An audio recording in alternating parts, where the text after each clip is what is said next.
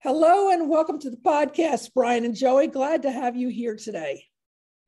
Well, thank you very much, Karen. It's a pleasure to be here, and we look forward to an interesting conversation. Absolutely. So you both just finished the book uh, on uh, Leadership Matters, Confronting the Hard Choices Facing Higher Education. And one of the things that interested me immediately when I read the book was a chapter, of course, called Accreditation, Athletic Conferences, and Beyond. What prompted you to collect those two very diverse topics into one chapter? And either one of you can go first. Well, Joey, Joey, why don't you speak to it since you're the primary uh, writer for this particular chapter? Sure, I'd be happy to. Um, you're right. I mean, it's it's not immediately obvious why you would you would put those together, but when you start thinking about accreditors and athletic conferences, as a college or university, it is they are the really the two bodies that you deal with that are made up of your peers, that set up their own rules and that hold their members accountable to those rules. So they're very similar in a lot of ways. Um, you know, both are are governed uh, as peer organizations. Um, you know, as a college president, you're you're you're you're generally aligned with with both organizations as far as as being involved. Um, serving as a peer with other institutions, uh, attending meetings, all those sorts of things. But really, I mean, they're they're they're, they're very similar, and and you know, it is unusual uh, even uh, even amongst higher ed institutions to have organizations that are peer based that really hold their members accountable. Uh, you know, that can sanction members, that can that can sanction them quite harshly, actually, and uh, and and that is that is unique. I think it is a It's a very, uh, very higher ed-centric model because uh, I think higher education is comfortable with that model of allowing their peers to police them in that way. But it, it uh, to be an effective leader uh, in the role, either as a president or as a as a senior staff member, understanding that that's the way they work and that uh, you know it's not that they're they're foisting their values on you. Their values are your values. I think we saw this quite a bit. In, in discussions around uh, uh, N C double A Division I athletes and uh, and and the way their their scholarship model would work going forward, many many leaders acted as if they weren't a member of N C double A, but in fact they were not only a member, they had they had been involved in making the rules. So uh, you know this is a very different uh, different kind of, of of challenge as a leader to be involved with an outside entity such as that. And, and they're very similar challenges. So, um, and, and they're not just challenges, they, they're also very similar in providing the positive benefits of having a group that holds you accountable to certain standards uh, that everyone agrees are not only appropriate, but for the good of the institutions and for the good of the organizations. Go ahead.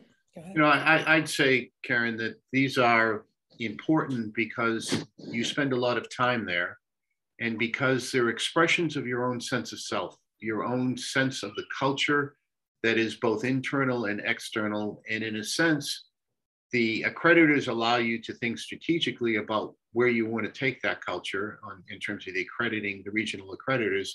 And the athletic teams really link the external and the internal constituencies so that it can reinforce the traditions and the culture that really best express express the mission and scope of the institution that you serve. So let's extend that topic a little bit and explain to our listeners the role and power that regional versus national accreditation has for each institution. Well, I guess I'll start with that. Sure. Um, just a little history lesson. Uh, regional accreditors uh, were effect- effectively uh, invented by uh, the Department of Education. So when the federal government uh, decided to get into both heavily regulating education and also providing it substantial flows of money, it needed a way to assess whether a, a, a given institution was uh, was worthy uh, effectively of those funds and, and was in compliance with, with federal laws. And it, it looked around. I mean, there was a discussion of doing it at the federal level, but there had already been several uh, regional uh, associations set up, not as, as accreditors at that point, but as associations of institutions, particularly in the Southeast.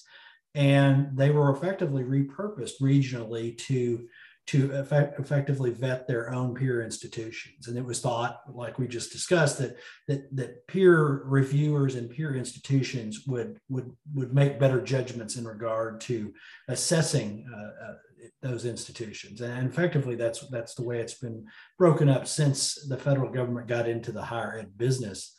Um, national accreditors are a totally different animal. They typically are disciplinary based, uh, things like nursing or you know accounting or whatever, and they look very specifically at discipline on campus. They have a lot of, of requirements typically that are specific only to that discipline. And while that can be very powerful from the standpoint of, of maintaining a high quality program, unlike a regional accreditor that's looking at the institution, this focus on a single discipline can really create some friction on campus in regard to what that means for other disciplines. Uh, you know, uh, John Lombardi, who's you know, kind of a famously quotable uh, college university president, has said, you know, if, if, if they tell you you need three starships, you better get three starships. And if that means you don't have a history department, so be it. Um, you know, and, and that that is the, the difficulty of dealing with national accreditors. I think Brian has had some real experience with this at some of the institutions he's led. Uh, I, I have, and I'll, I'll approach it in, in sort of to complement what Joey said, I'll approach it in a slightly different way. You're sitting there as the chair of the board of trustees, or maybe the college or university president, and you've got a charter and bylaws.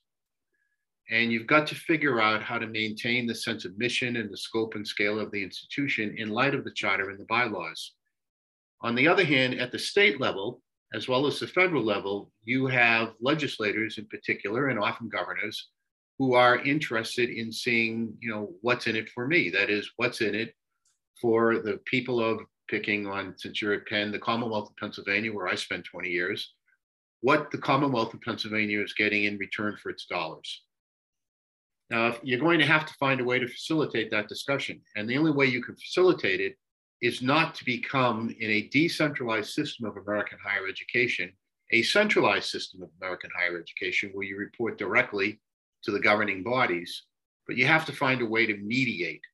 And often what accreditors do is they mediate the discussion, and they also anticipate very often where the culture, the national political and culture, the national political culture is headed. Hmm.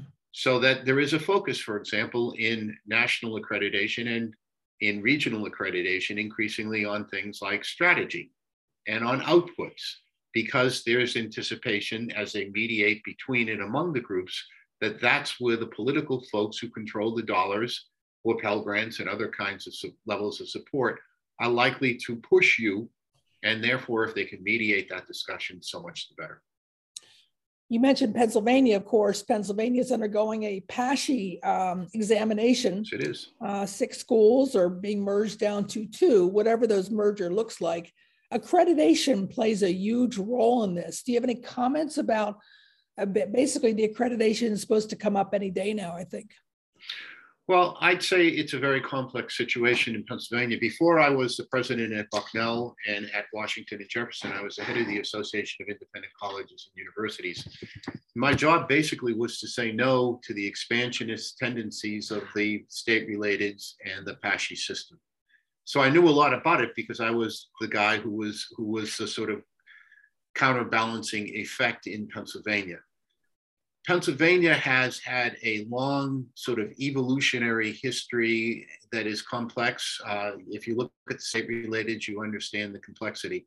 And I have to under and I have to say, without the experiment being completed, that PASHE undertook what was a kind of revolutionary moment in the history of higher education. It decided not only to combine and condense some campuses, but to focus them in very particular ways. Now, I can't say that it's going to work, but I can say that there was innovation grafted on and experimentation grafted on to the way they usually did things that allowed them to define themselves in ways that are, in many respects, more focused and more specific than the state-related to the community colleges. And they deserve a good deal of credit for that. Hmm. Interesting. Interesting. Um, you write, the role of athletics must be shaped by campus culture and not by special relationships. Elaborate on what you mean. So many think it's just about prestige and history. Joey, you wanted to start there? Sure. I mean, clearly these, these athletic traditions have storied histories. We're not we're arguing against that. But in the life of the typical undergraduate, and I think this is where you find a difference between alumni and trustees, you know, and the typical undergraduate, they think about an institution that largely doesn't exist anymore. It's an institution that might be twenty, thirty, forty, fifty years ago. And the typical undergraduate sees the institution in this four-year window. And for them, athletics, uh, you know, is a, depending on the institution, is, is, is both an activity that they value greatly. There are many institutions now, particularly, uh, you know, smaller institutions that have a large number of, of student athletes as part of their uh, their can their makeup of their their student body, and therefore that becomes the, a majority of activity on campus. And then, you know, even at the largest institutions, it's a it's a communal activity that brings the community together, focuses it on, you know, on healthy competition, and that gives students, you know, something to to fill their time. And that is kind of the way we think about it, because as college and university leaders, yes, you you have to you you have to be very diligent about uh, cultivating alumni and trustee uh, views on athletics and, and what it does for the institution. But the reality, when it comes to student life and, you know, the life of student athletes, it is very much about how it's embodied in the day to day and how you approach it uh, from the leadership standpoint. And, you know, and that can be that can be a broad range of things. I mean, we, were, we saw some institutions recently change their uh, the structure of their, their daily class schedules, uh, something that seems pretty pretty small, but, you know, going, for example, moving from, a say, a three-hour standard class to a four-hour standard class. Some institutions have done that, and then even gone to smaller mini-terms that allow for classes to only be taught in the morning. Uh, and, and, and, and, you know, more substantial blocks, leaving, of course, large blocks in the afternoon and evening for other activities. Uh, you know, uh, let's be honest, a lot of that was, was to make uh, athletics more, well, more easily fit within the schedule. When you try to space those classes out in labs all, you know, all throughout the day, it really does put a press on time for athletics or, frankly, any other performance, whether, you know, it could be, It could be uh, theater or ballet or whatever. I mean, it's it all fits into that rubric. So, you know, I think that that that the campus leaders have become more flexible in their thinking about how to make uh, the, the the experience uh, one that fits within the the sort of mission and the the the way that this institution sees itself. Interesting. Yeah. You know, the, the way I, the way I think Karen and I'd respond to this is, is again, it complements what Joey's saying. But look, when you graduate from a college or university, what's your focus after graduation? Well, you may have a focus. You've had strong Greek life. You may have a focus on Greek relationships in terms of your ties to the institution. You may have a relationship with your academic department, but the relationship that the tie that binds, if you will, is often athletics. And it varies. It varies between division one, two, three. I've served at Merrimack College in Massachusetts as the board chair, which is going division one. I've served as the chair of the Patriot League, which is division one and a mid-major. And I've served division three in the President's Athletic Conference out in Western Pennsylvania for W and J. And in each case, the campus culture meant something different. It played into athletics in a different way. Now, W and J, a beat, Uh, uh, played to a tie at the, at the Rose Bowl in nineteen twenty-two, if I remember correctly. It's still there, very much present in the campus culture.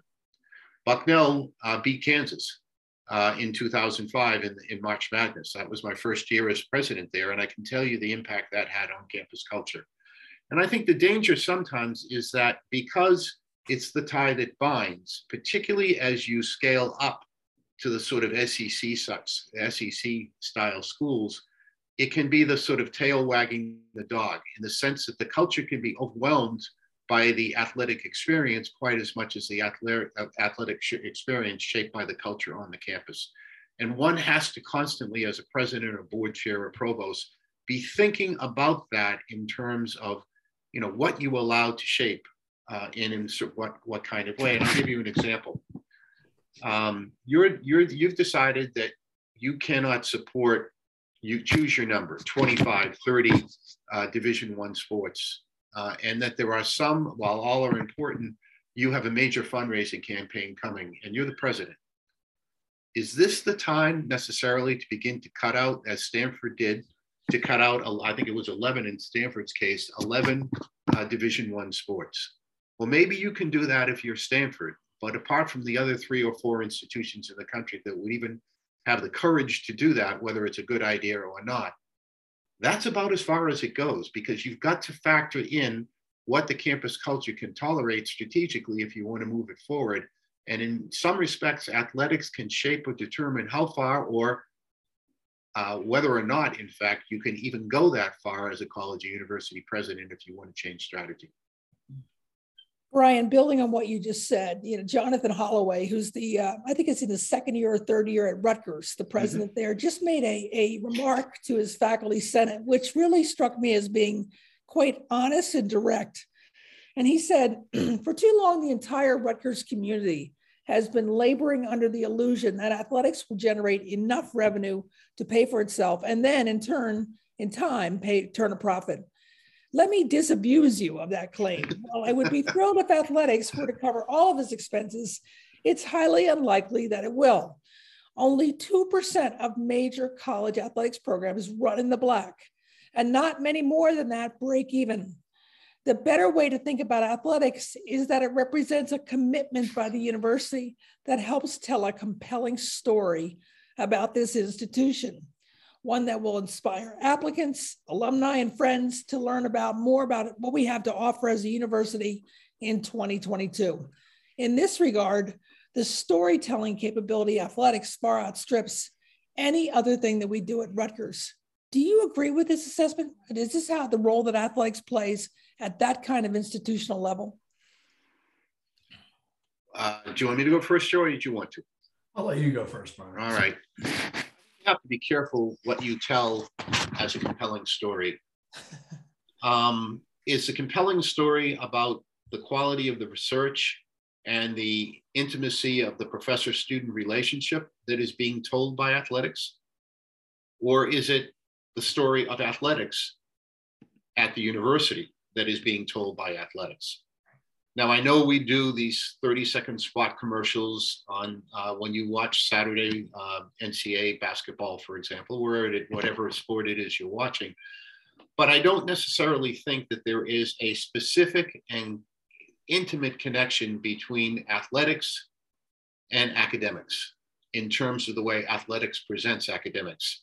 We talk a lot, and I believe firmly in the concept of the student athlete.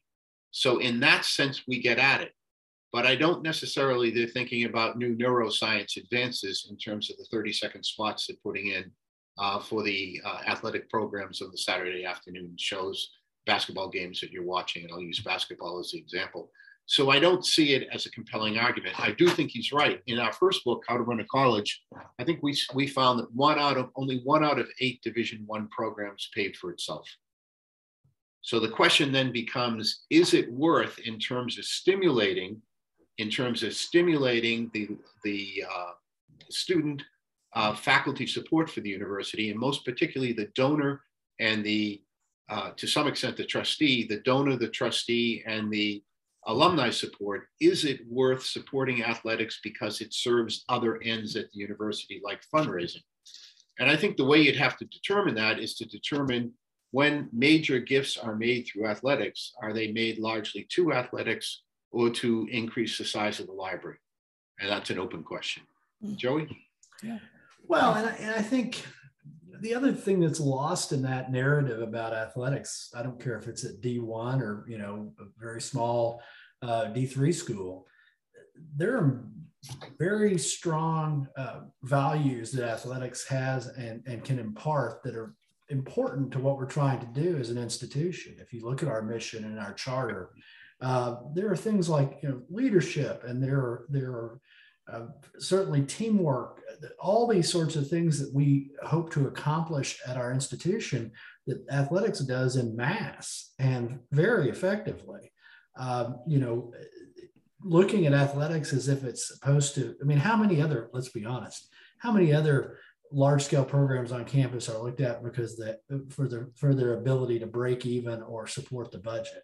Uh, there are a lot of things that we do that are very costly, from, from uh, remediating uh, writing ability, which is more and more common as we see students coming out of high school not prepared to write at a, or read at a college level. We do ton, you know, a substantial amount of remediation. We think that's important, and we know how costly it is. We think, you know, the things that we do in athletics are important, and that's why we do them. Uh, can it drive an enrollment model? Absolutely. Brian and I have worked at institutions where it very much drove the enrollment model. Here, here. And that, that revenue was important to the institution, uh, you know, not just because of what athletics did, but because it brought in the sort of students that we wanted to bring in. So I do think that it gets lost in sort of this, and I've, you know, I've, I've, I've worked at D one institutions as well.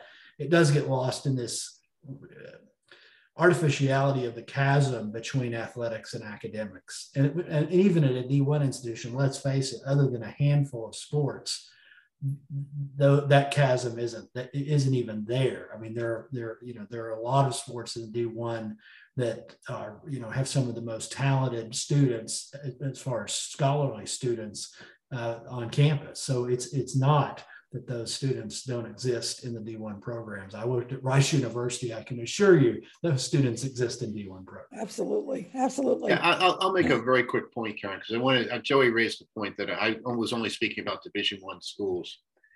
Uh, as somebody who represented a Division Three school, if you have one hundred twenty players, male players on your football team, and you have a sixty-five percent rate, otherwise female to male ratio on campus, you can begin to redress, and rather dramatically, in a school of one thousand or twelve hundred students, your gender balance. It, it, athletics can play all sorts of roles that aren't necessarily the sort of compelling interest roles in terms of pushing the, the uh, academics forward. They are a bottom line consideration at many Division three schools.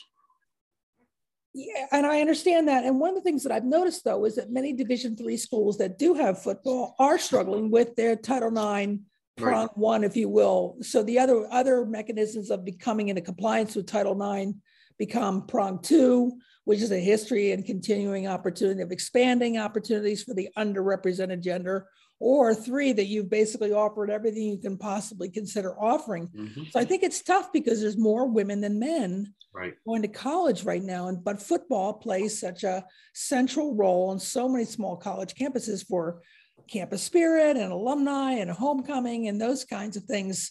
Any, any thoughts on those? Um, Joey, you want to go first? Sure. I mean, it, it's really the double whammy of, of football yeah. and men's baseball. Yeah, on a small campus. I mean, or lacrosse or yeah. men's lacrosse. Yeah, exactly. But I mean, if you if you look at those two, uh, it is really hard with with with with female sports to balance that out, or with female activities in general, because you can go to those other prongs. But I mean, even if you added everything that you can think of, it's on a numbers basis. It's very very difficult. Um, and I, you know, I I think that that. Uh, Both the both the, the federal government and uh, you know the the athletic associations are looking for intent, right? You're you're, you're trying to, to make that equity balance, but it, it becomes a, a very difficult situation. It's both an addition and a subtraction problem too. Mm-hmm. I can tell you that you, presidents can get into trouble if they decide to begin to subtract sports from their campus to come into Title nine compliance. Right. Um, I, I can, I know of one example where one, and I, I probably shouldn't name names because these folks are friends, one individual often offered to dredge a river uh, so the crew team could continue playing. I'm not surprised. I'm not surprised. What do you say? uh, yeah, it's an interesting business that we're in when it comes to these kinds of things. There's no doubt about it. It is, Karen. So in the book, you have a lot to say about the previous restrictions on names, image, and likenesses. You were pretty adamant that the N C double A was doing something entirely unethical by restricting athletes from leveraging their N I L. So how's it going now? What do you think about where we are? Uh, Joey, I think this is a question for you, and I hope you use the Princeton example that, that you and I talk about from time to time. I surely will. I mean, all right. Our favorite, our favorite example is when Brooke Shields went to Princeton and took a scholarship. They did not claim to own her N I L. Um, and, and you can look at this at, you know, graduate students who, who get a lot of aid from institutions. Uh, they don't typically say we own everything. We, we, not, we most don't even say we own your intellectual property, much less your name, im- image, and likeness. So the hypocrisy, and, you know, I understand how we went down this road. You know, it started with licensing and then with video games and all these things. Nobody had ever really thought about it. And they never thought it would be worth as much as it ended up being worth. But there was a point at which it was ludicrous in a in a in a in a student athlete model to be making those kind of of revenues and and claim that you had the right to do so. And I think that there has been great progress, actually. I actually think in N C double A D one there has been great progress in general in the last few years, as they have as they've stopped saying they're going to struggle with these problems and they're actually going to do something about them. Interesting. Brian, your thoughts? I think I'll just echo what Joey said. Now's the time to act. Um, the the cat the the sort of Pandora's box is it, it's open, and so now they have to figure out how to how to solve the problem. Um, I think that um, the Brooke Shields example is a very good example, not because it's an actress or an actor, uh, but because it illustrates, in fact, that there is has to be a consistency in in the approach. Yeah, yeah.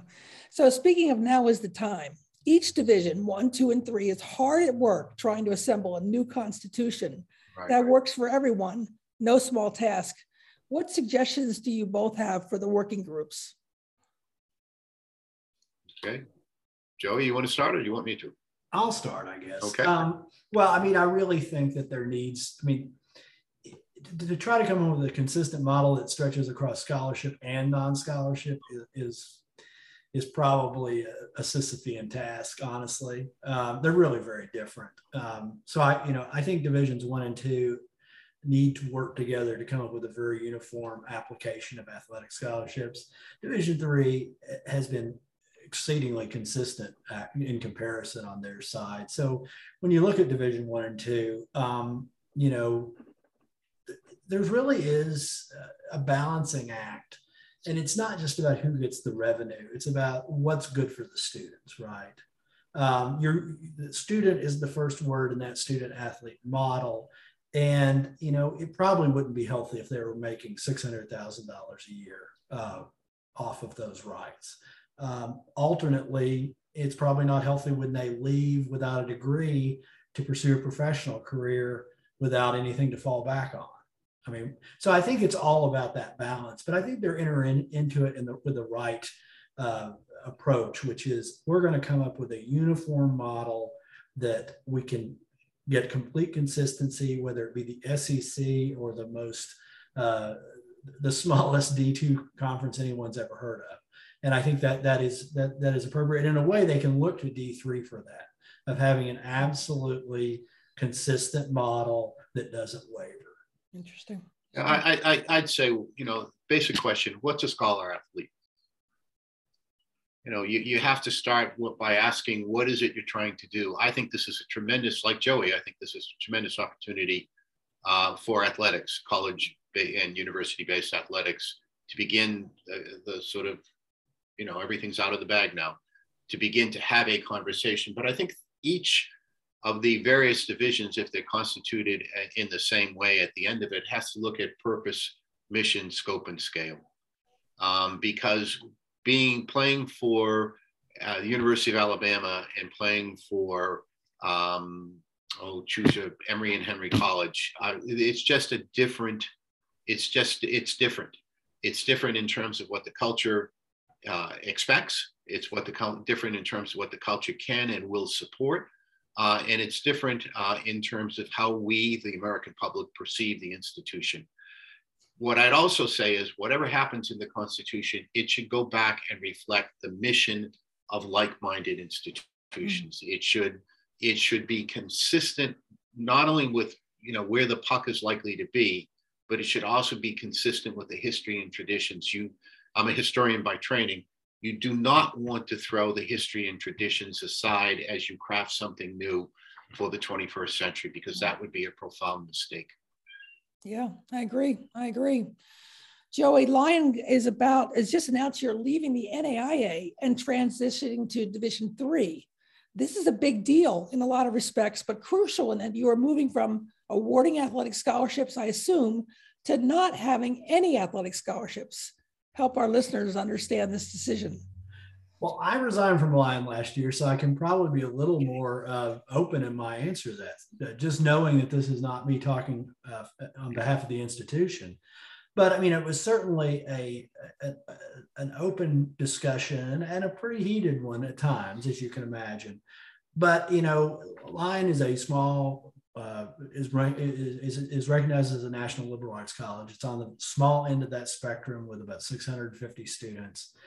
And so it sees its peer institutions as, as, as other liberal arts colleges. And I think that's a big part of it. Uh, the the N A I A conference it was playing in, and let's let's look at the historical connection there. Why was it an N A I A? Why did it have, have athletic scholarships? Because for the longest time, athletics at Lyon was male and female basketball. That was it. And so you had, you know, twelve, twelve person squad on each side, and you were an N A I A because N A I A was a basketball conference, and, you know, and, and so. Historically, it made all the sense in the world. And when you're talking about, you know, a couple of handfuls of student athletes just playing basketball, you don't worry about how you're scholarshiping. And because, I mean, honestly, you're doing it the way everyone else is. And it's such a small part of your campus life and, you know, your student body that it, it's, it's not as big of an issue. As uh, athletics became a much bigger part of, of Lyon's conception of itself, and you know, and becoming an institution with more than fifty percent of, of students as student athletes, uh, that's very different. Now you have, you know, a dozen uh, male and female sports. You have, uh, you know, a, a large part of of your your uh, your budget thinking about how you're going to utilize athletics, and you know, you're really playing with a group of schools that probably you wouldn't consider as peer institutions in regard to your mission. And that's not, that's not to be a negative comment. It's just true. And so I think that there was a, a thinking that a, we, we would be better off as an institution playing with, with schools that were more like us and, you know, and, and, and, and com- sort of competing in that market. And then also the question of, uh, you know, how you would, how you would award scholarships as an institution. And when it, when, when literally athletic scholarships become your dominant uh, form of scholarship, uh, kind of just organically, and you start to think about, well, is this really uh, emphasizing the values of what we're trying to do here? And it's not that there won't be a, a, a fairly significant scholarship model. It just won't be an athletic scholarship model. Once the shift is made, there'll be things like leadership scholarships and, you know, and, and sportsmen, you know, and, and all these things that you can build around a non-scholarship model. You look at discounting, and that's, of course, the way we look at it as higher ed leaders.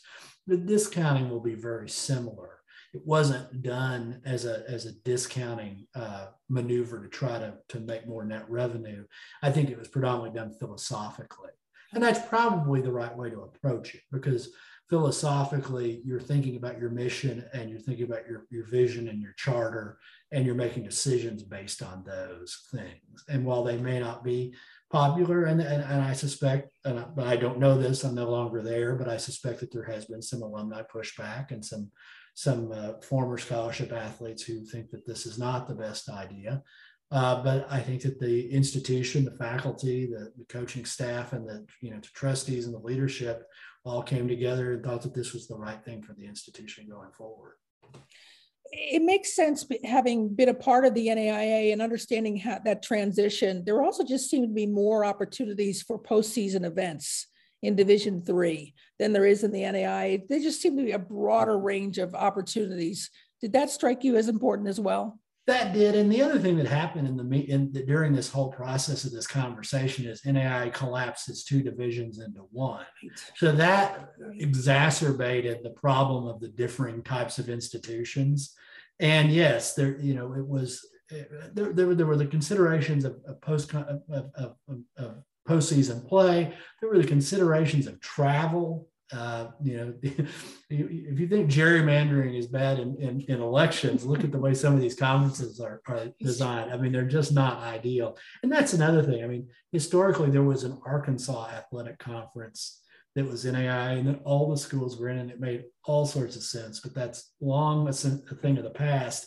And now I think there was a sense that you could get a geographic conference that would allow you to spend less time traveling and, of course, less money. But it's really the time that's so precious with these students. Absolutely. Um, and so, you know, that was a, th- those were all factors. I mean, and it's hard to balance that out. And it will be no easy transition. I mean, N C double A to, uh, is not an easy transition. At best, it's three years. It's more likely five, yeah. depending on how you approach it. Either way, mm-hmm. that is a very arduous process. It is. I've led an institution from no affiliation into Division three, so yeah. I know exactly what, what you were thinking about there. Gentlemen, my last question for you is, you conclude in the book a frank assessment of what colleges need to do to face the future. What are some of your observations about that, and what should we do?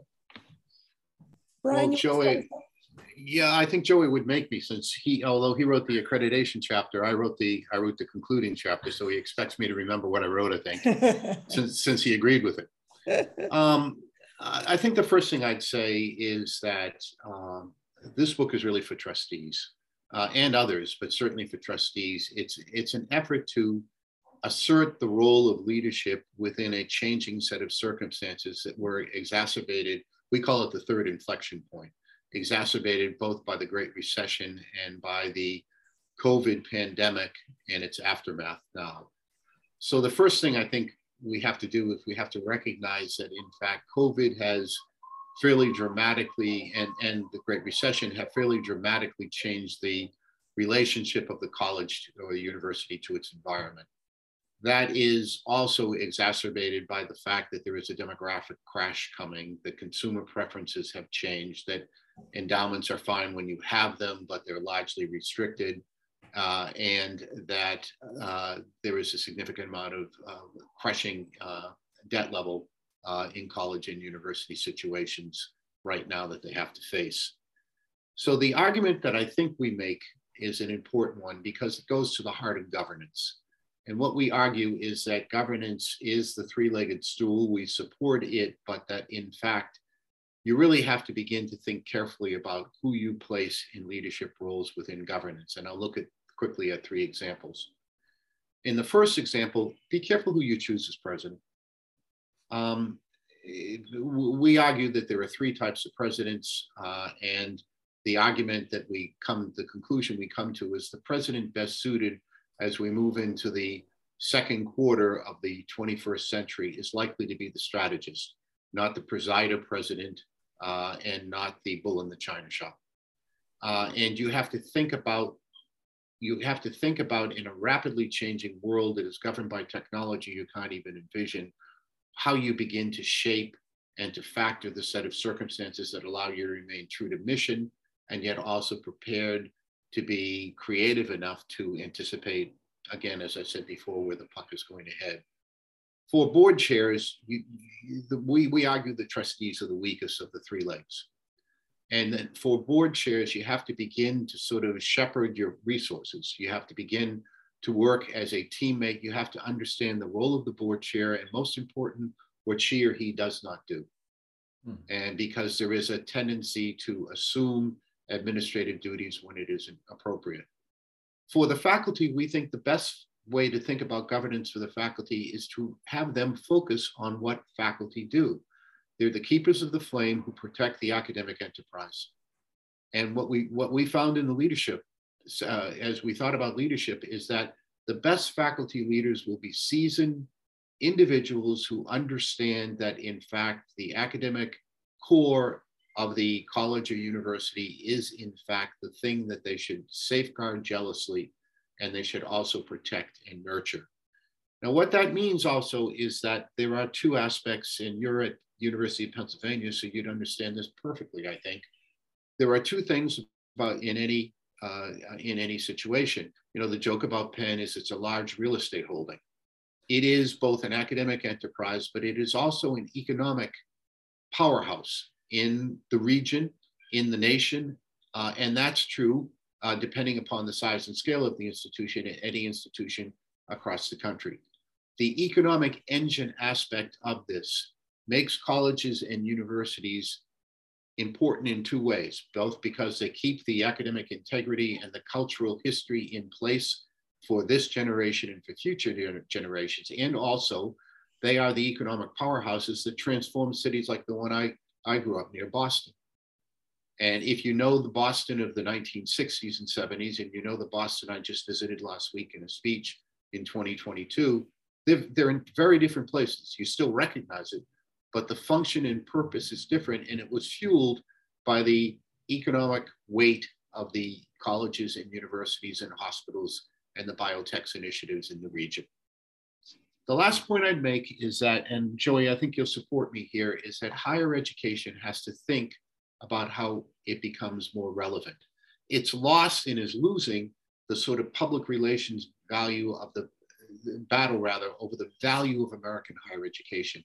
And that's where leadership matters, because if board chairs and presidents and faculty heads and provosts and all of the other folks who have, constitute the constitu- constituency upon which leadership is based understand their role, then they have to understand that they need to be able to make certain that higher education remains relevant in a society that increasingly it is largely helping to shape.